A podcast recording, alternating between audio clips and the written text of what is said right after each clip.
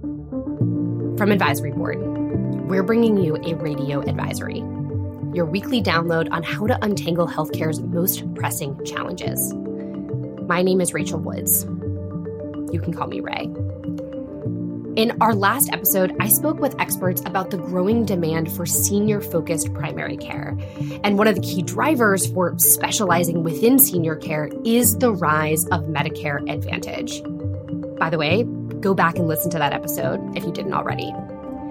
In part two of our series, we're going to dig deeper into Medicare Advantage and understand its impact on industry stakeholders. To do that, I've invited two advisory board experts, Max Hackinson and Aaron Hill. Max, Aaron, welcome to Radio Advisory.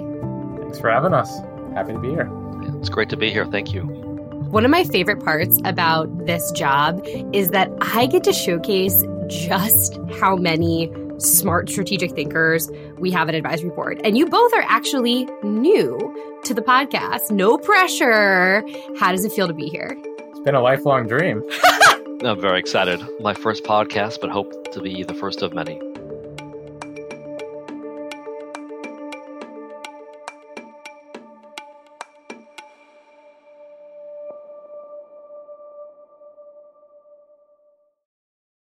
I want us to maybe take a step back for a minute, and I want to make sure that our audience is all on the same page. I don't want to assume that everyone necessarily knows what we're going to be talking about. What exactly is Medicare Advantage, and how is it different from traditional Medicare? So Medicare Advantage is a program that's a public-private hybrid, which allows Americans who are eligible for traditional Medicare to receive their benefits through a private health insurance company, similar to how a commercial insurance company would operate through employer-sponsored insurance. There are some big differences when it comes to the two programs. Some of the big things to call out are network design. In traditional Medicare, a beneficiary can go see any doctor that accepts Medicare, whereas in Medicare Advantage, you have a limited network, similar to you would on a commercial insurance or employer-sponsored insurance. That's one of the big differences.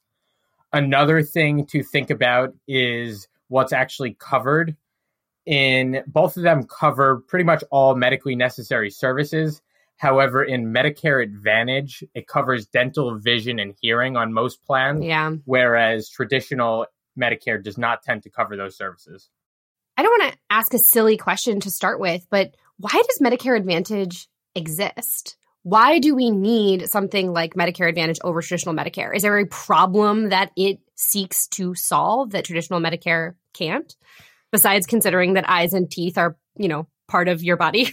Well, the program was started by CMS, I believe, in 2003 with several aims, but the most fundamental are, first, to lower healthcare costs or spending by the federal government on older adults. And the second is to at least maintain, if not improve, health outcomes at that lower level of spend. And so the program has been around for 2 decades now, and there's some debates about how well it has addressed those, but that was certainly the reason to start the program in the first place. Central to it was the use of value-based agreements, that is risk, to achieve those aims. And you just said this, Aaron, but we've been watching Medicare Advantage enrollment numbers grow and grow and grow for many years now. And I mentioned this in last week's episode, but Medicare Advantage is projected to hit 50% of Medicare this year. Why is Medicare Advantage booming so much, especially over the last couple of years? Yeah, there's a few big factors. The first is just clearly the demographic shift. My favorite fact to throw out in this space is that every single day from 2011 through 2030, 365 days a year, 10,000 baby boomers turn 65 and age into Medicare. 10,000 every day from that 20-year period. That is a lot of lives to cover. So the big demographic shift is number one. The second reason is seniors really, really like the program. Over 80% of seniors say they're satisfied with the cost and the benefits. So it makes sense they're shifting there. And then lastly, it's a little bit of a self-fulfilling prophecy in that so many new insurers are entering the space, offering products that now appeal to different senior demographics. So there's more and more plans chasing more and more people out there. So more people are headed into this direction. Yeah, I mentioned this last week, but my parents both have Medicare Advantage plans. All the older adults in my life do. There was an awkward moment when I realized that my parents are clearly older than the guest parents that we talked with last week. But from my experience, they love it. I'll give you a counter. My mom actually turned 65 this year and did not go the Medicare Advantage route. She had union-sponsored insurance. She was a teacher beforehand, so she had benefits through that and went with the med sup route, so traditional Medicare with a supplemental product. I want to come back to this number that I just mentioned, that 50%. Does that milestone actually matter? It's clearly a big number, but does it actually matter for the healthcare industry if Medicare Advantage crests 50% of Medicare? I think it's significant for a couple reasons. First of all, it indicates to, as Max pointed out, how popular Medicare Advantage has become, right? It is a very fast-growing product, and it's here to stay. I mean, now we have, half of the seniors in this country, almost, are now in the program. That means Medicare Advantage will not, even if there is a bubble, even if it has some challenges ahead, it isn't going away. We are living in a landscape now with two kinds of healthcare for seniors. And the second point, I think, too, is that as we've seen, if you follow any of the national politics around healthcare, issues about and around the Medicare Trust Fund are increasingly involving comments and questions and concerns about Medicare Advantage. So I would say those are the two most important significations for that. Yeah, because Aaron, you just said that one of the goals of MA and why the program was created was to save the federal government money. So it makes sense. We have to acknowledge the fact that politics is, for better or for worse, getting embedded into conversations about the, dare I say, success of MA. Yeah, I think you're both right on the money in that 50%, we didn't just magically cross that threshold. A bell rings, everything changes. Nothing actually changes since we hit that number, but there will be more scrutiny. It's a bigger chunk of the population. The penetration rate's now over 50, or will be about over 50%. So more people enrolled in Medicare will be on Medicare Advantage than traditional Medicare. And so that just means there is going to be more government scrutiny, more oversight over this program. And we definitely see it coming. I think we're actually already seeing that scrutiny start to hit. Haven't there been a couple of big news stories around MA?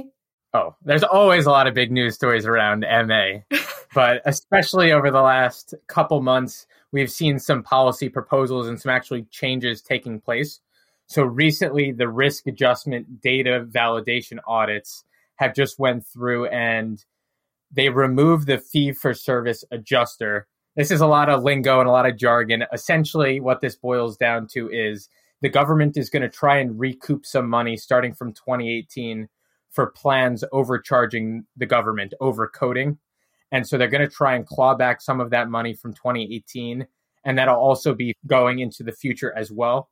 So these are just starting to be some things that are going to claw away at the profitability, the margins in Medicare Advantage, making it harder and harder to succeed. There's still a lot of money there to be made, but it's not going to be as easy as it maybe has been in the previous decade to make money.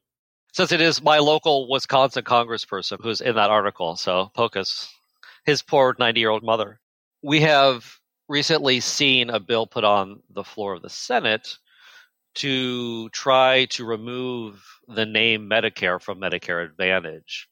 That is due to broader concerns about the way in which Medicare Advantage is allowed to be advertised and sold as a product relative to the way that folks end up in traditional Medicare. So there are advertisements, many of you probably seen them, extolling the virtues of Medicare Advantage by popular figures from the boomer generation generally, the Tom Sellecks of the world. Of course, traditional Medicare is not allowed to advertise. And also, there is some concern by folks who, frankly, politically are more on the left, that there is a sense that seniors end up in Medicare Advantage thinking they're in something other than what they are, which is something more like traditional Medicare, but they find themselves in a private plan and hadn't really intended for that to happen. So the debates, this bill won't go anywhere because the House is controlled by the Republican Party, which tends to be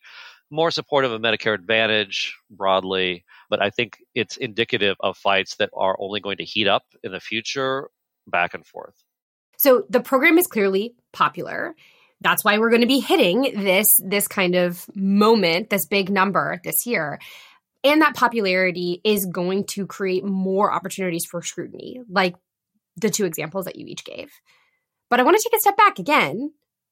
Is popularity the same thing as success? Is MA actually accomplishing what it was intended to do when it was created? And now that depends on which stakeholder we're talking about.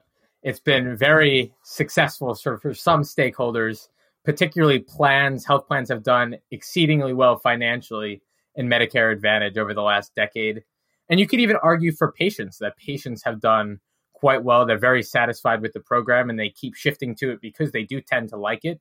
Except for your mom, apparently. Oh, well, there are some reasons why people do go into one program over the other, tending to have to do with income level, but that could be a discussion for later. But I would say on the patient side, it's also clear that not only are they attracted to the program, but they stay. The retention rates are really high in Medicare Advantage. Once you end up on one plan, there's a good chance you're going to be there for the rest of your life.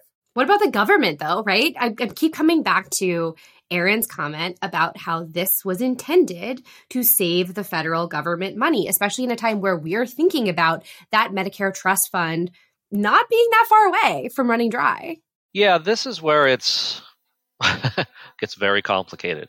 Because remember, MA was started as a demonstration program by CMS to see if using risk and embedding risk-based contracts could lower healthcare spend and at least maintain, if not improve, outcomes. Well, 20 years later, Medicare Advantage enrollees cost about $320, at least in 2019, more than traditional Medicare seniors do to the federal government. Now, it's complicated why that's the case. They may be receiving more benefits. They may be receiving more services. But again, the original intent of Medicare Advantage was maintaining, if not lowering costs, and maintaining, if not improving, outcomes. So there, it gets more complicated for the government. But as you say, it's a very popular program. It's not going away. So it's clearly popular with patients. What the government will do to try to align MA with the original intent of the program remains to be seen, but I think we'll likely see that in the coming 5 years. What about providers? It varies on the provider front, depending on the reimbursement levels and agreements with the plans. Some are probably making more than they would in traditional Medicare, and some are definitely making less. It really depends on the contract structure, but there is wide variance depending on their contract. I know you said it depends on which stakeholder, but I actually also think that there's even more variability within the stakeholder landscape. Who is winning in MA right now? Forget about the stakeholder categories. What kinds of healthcare organizations are winning when it comes to MA? Large national health plans are definitely the big winners. United Healthcare, Humana, those are the two biggest players in the MA space. They're doing very well. They control over 46% of all MA lives. Wow. They're doing financially very well because of it. Yes, so they are doing very well, as well as the other large nationals tend to be doing pretty well. Aetna, Elevance, formerly Anthem. Those guys are all doing well. And then there are a lot of other regional health plans that don't necessarily have as big a slice of the Medicare Advantage pie, but the small slice they have, they're doing well with managing those lives and still making a good amount of money. So I would say health insurers overall have done well, but those top guys, the biggest of the big guys, are the ones that have done the best and succeeded the most.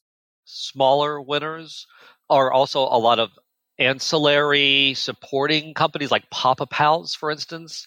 So folks, organizations that have received a lot of those supplemental benefit money have actually done well. If you chart the popularity of the success of Papa Pals, it matches very closely to the increase in enrollment. Wait, what is this? What is this thing you're saying? Papa Pals is... That sounds like a Beanie Baby.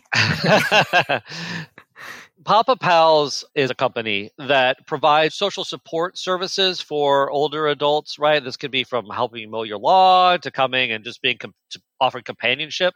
Loneliness is a very impactful comorbidity as people age. And so they don't provide clinical services, but they provide a lot of social support services. A lot of MA plans offer benefits in that direction, social support on the side, and Papa Pals has been a major recipient of that money, and so Uber makes money that way. There's a lot of sort of ancillary services that have benefited a lot from the spending on supplemental benefits by MA plans. Yeah. And that was a big part of our conversation last week around senior-focused primary care. Our colleague Sebastian gave this great example of a senior in the South benefiting from getting literal air conditioning and how that's not something that the traditional healthcare system would necessarily provide, but some of these extra services that are clearly impactful to the overall health of people, let alone seniors, becomes very important. And that's one of the reasons why we decided we needed to have a larger conversation around MA. We'll be right back with more Radio Advisory after this short break.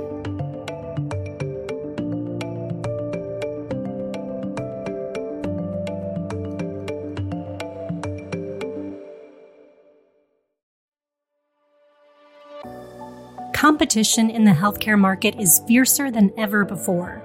Health insurers are reinventing themselves, physicians are forming new partnerships, and retailers are making big bets. As these powerful players make their moves, we will undoubtedly see a transformation in how healthcare is delivered and financed. Learn more about the industry's changing dynamics and how your organization can adapt by visiting advisory.com/healthcare competition or by following the link in our show notes.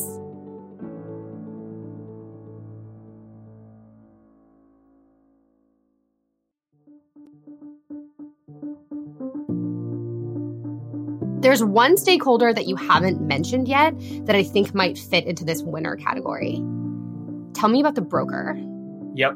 Medicare Advantage is still primarily a broker-dominated sales business. According to our interviews with Medicare Advantage executives throughout the country, roughly 60% of sales are still done through traditional brokers. These are people that sell different Medicare Advantage plans to seniors. So they might sell a United product, a Humana product, and a Local Blues product. And they're receiving a commission from selling these products from the insurer. And they're really the primary info and knowledge source for seniors. So a senior will walk into their door. They'll get educated by the broker on the different components of Medicare and Medicare Advantage, Part A, Part B, Part C, Part D. And then they'll try and figure out what is the best plan for a senior, which one has their doctors in network, has the right medications for them, has the right benefits for them. And they're receiving commission from selling those plans. There is a cap on the commission, so they can only be paid so much from the plans. But they have been doing exceedingly well as more and more seniors age into this program and choose Medicare Advantage. But that broker role is actually kind of important because a senior is not choosing between traditional Medicare or Medicare Advantage. They have dozens, several dozens of options to choose from. Yeah. In 2023, the average senior has 43 different plans to choose from. Let me say that again, 43 different plans to choose between. And that's after the decision whether you want to go with Medicare or Medicare Advantage. So first, they have to make that primary decision on which one's better for me. And then if you do go the Medicare Advantage route, you're choosing between all of those different plans. We hear over and over again that seniors are really confused about Medicare Advantage and the different pieces of it. So asking them to realistically compare 43 different plans is just not viable. No. It does not make sense. So it's the broker's job to whittle that big number down to just a couple plans to actually show the senior and help them select a plan. And let me give you another stat in this area. In 27 counties in the country last year, seniors had a choice of 75 or more different Medicare Advantage plans. If that's not out of control, I don't know what is. That is a crazy amount of plans. But certainly speaks to the booming market that we have with Medicare Advantage. And it sounds like in general, the health plans are doing okay. They're in this kind of winner category. We certainly see the biggest health plans and the national insurers maybe being at the top of the pyramid there. But it sounds like despite the number of options, health plans in general are doing okay. Who's on the losing end? There's definitely been some big winners, but there's also been several plans that I don't know if I want to call them losers, but have not done as well. I would say the Blues plans in general have historically been very focused on the commercial population, so a younger, healthier population. They've struggled a little bit to get into MA because it's a very different population to manage. They didn't have the care management procedures. They didn't have the extensive infrastructure, especially around data and reporting that you need on the Medicare Advantage side. So they've been slower to get in. They've been increasing their enrollment numbers and getting better at it, but I would say they were slow to adopt it. There's also a whole group of what we call insurtechs, often called disruptors as well. These usually have venture funding money, and they tout all sorts of new digital convenience, personalization. Those are a lot of the words you'll hear connected with them. Even though they get a lot of attention in the news, they have been doing very poorly financially over the last few years. We're talking about companies like Bright and Clover in particular. These are publicly traded companies that have been blowing through capital and are barely solvent at this point. And realistically, they've been trying to grow way too quickly at the cost of profitability. So we've seen in the last year, they've announced plans to try and shrink their offerings and focus more on profitability than just flat out growing your enrollment numbers. Yeah, it's interesting also to think along those lines about the struggles or the mixed experience that providers have had in these situations. You know, just to throw another number out there that I think is important to keep in mind is that only 60% of MA money is actually in risk. And I think people sometimes think that MA means risk and traditional Medicare means fee for service. Yeah. The fact is it's a much more blended environment on increasingly on the traditional Medicare side, but for sure on the Medicare Advantage side. Often payers will hold on to a lot of that risk themselves, contract out with providers through a classic fee-for-service model, or maybe with some quality metrics involved, and keep a lot of the risk money for themselves. And so providers have, I think, faced very, very broadly a choice between, do we want to stay in fee-for-service and then maybe miss out on some potential financial incentives there that the payers are often reaping? Or do we want to try to engage in some of that risk ourselves? And if so, I think Max might have mentioned this, there is a level of data gathering that is new for a lot of providers. And really hard. Yeah. Hard. There's no experience there. You know, all the reporting, there's not a lot of experience. And so providers, I think, have had a more mixed experience with MA in that respect. So the biggest thing that I'm hearing from you two is that success isn't necessarily guaranteed, even though the market is ginormous and it feels too good to ignore some of those numbers that Max was sharing at the beginning. Success is not necessarily guaranteed. So I want to talk about plans for a second. What do Medicare Advantage plans need to do to be successful or maybe remain successful? So really the first thing is standing out amongst the crowd. I talked about those 43 different plan options that a senior has. How are you going to be those 1 to 3 plans that a senior is actually choosing between? The first two things, always most important, is their doctor in network, especially their primary care physician. Seniors have long-term relationships and will not switch. If it means having to switch doctors, they won't go to your plan. And secondly, cost. More and more $0 premium MA plans have become available, so it's been the lower cost option. But then you look at some of the smaller factors. You look at things like supplemental benefits. We know CMS expanded what could be considered a health-related benefit in 2019. So now we've seen an explosion of supplemental benefits. And that's one area plans have used to try and stand out amongst the crowd. Aaron, what do you think? I largely agree with that.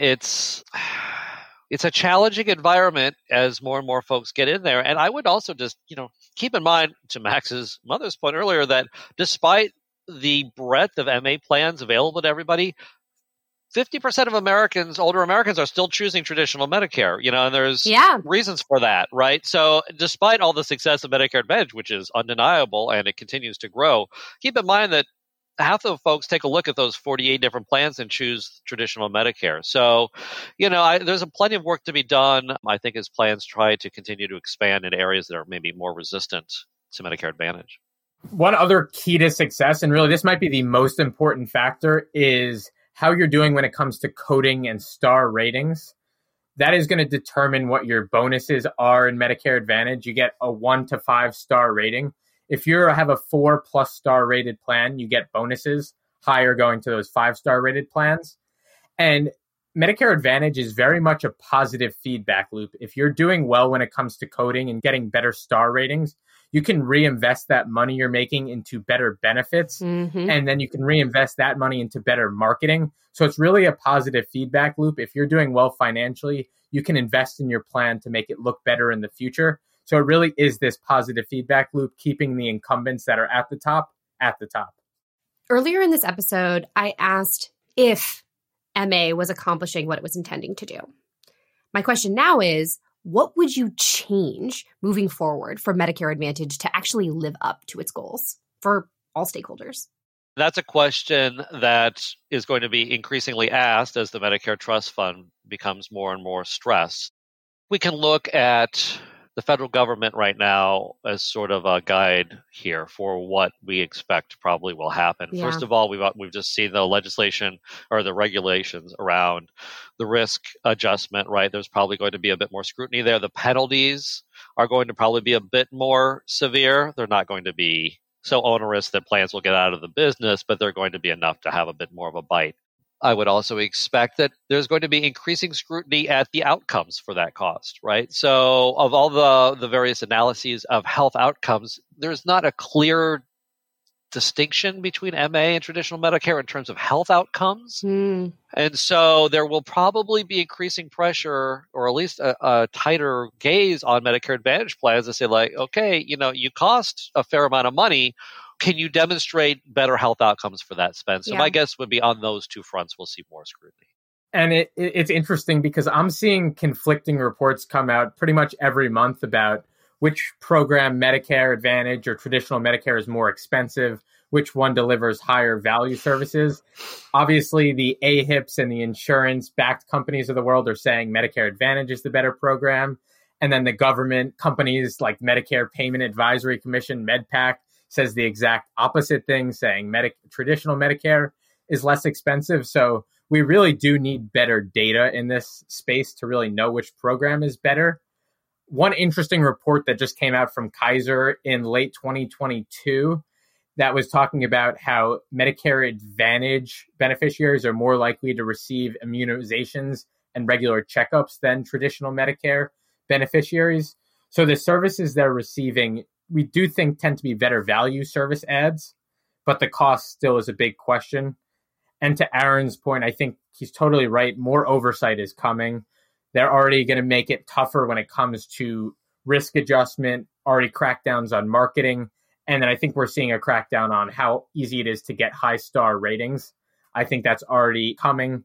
There's more focus on consumer experience in those star ratings, trying to actually bring down that number and focus in on more important components.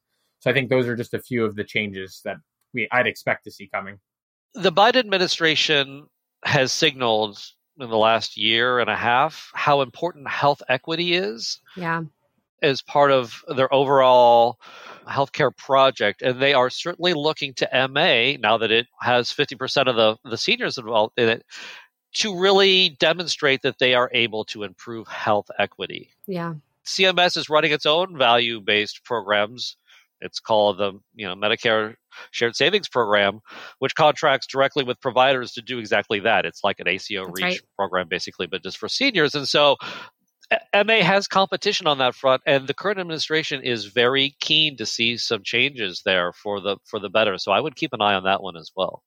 Aaron, I'm glad you called that out, just specifically because they recently announced a proposal for 2024 changes to Medicare Advantage, and one of them would be a health equity index that would be impacting the star rating scores. Yep. That wouldn't actually take effect till 2027, but they would have to start gathering that data starting in 2024. So that's definitely something that we're watching and likely will be coming eventually. So the Medicare Advantage story is clearly complicated. It's complicated depending on which stakeholder that you're talking about. And it sounds like it's actually going to get more complicated going forward. We're going to see more scrutiny. We're going to be looking for whether or not it's actually successful in some of its previous goals and its new goals, like health equity. I actually want to push you to give us a takeaway before we close this episode. What in your mind is the most important thing that health leaders need to know, regardless of what part of the healthcare ecosystem they fall in? Medicare Advantage is still a huge and tremendous opportunity just due to the number of lives and the amount of money in the space, but it's not going to be as easy to succeed as it may have been over the last decade. There's more and more players vying in this pie of money, and the government is coming down with more oversight. There's going to be lower margins than there would. Companies are going to get squeezed out. There's going to be more consolidation. So there's huge opportunity still. That's not going anywhere, but it's going to be more challenging to succeed than it has been.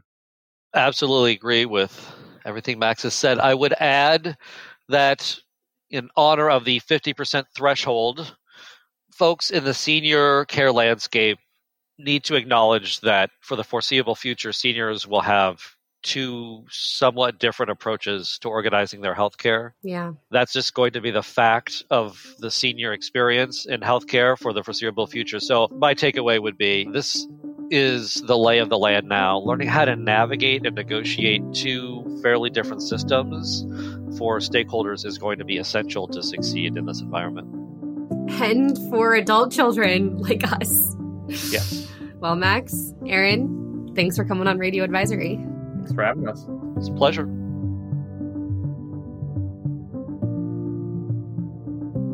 That was our 150th episode of Radio Advisory. And like I said at the beginning, we love having guests on our podcast.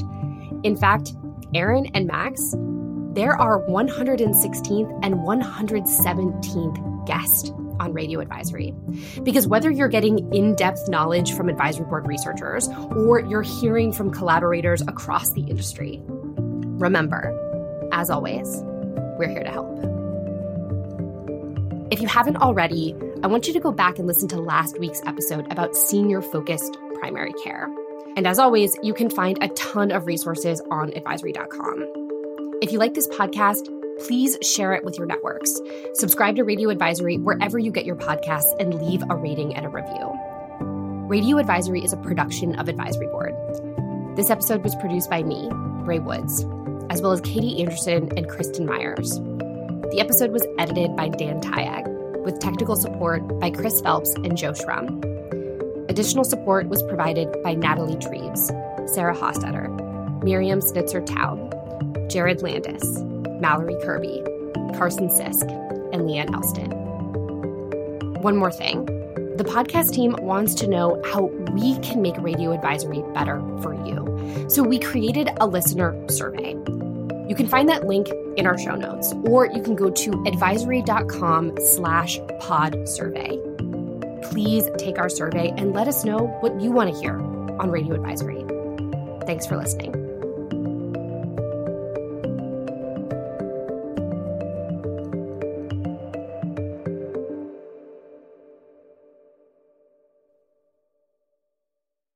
Oh my God. I'm not going to speculate on her age. Everything is ...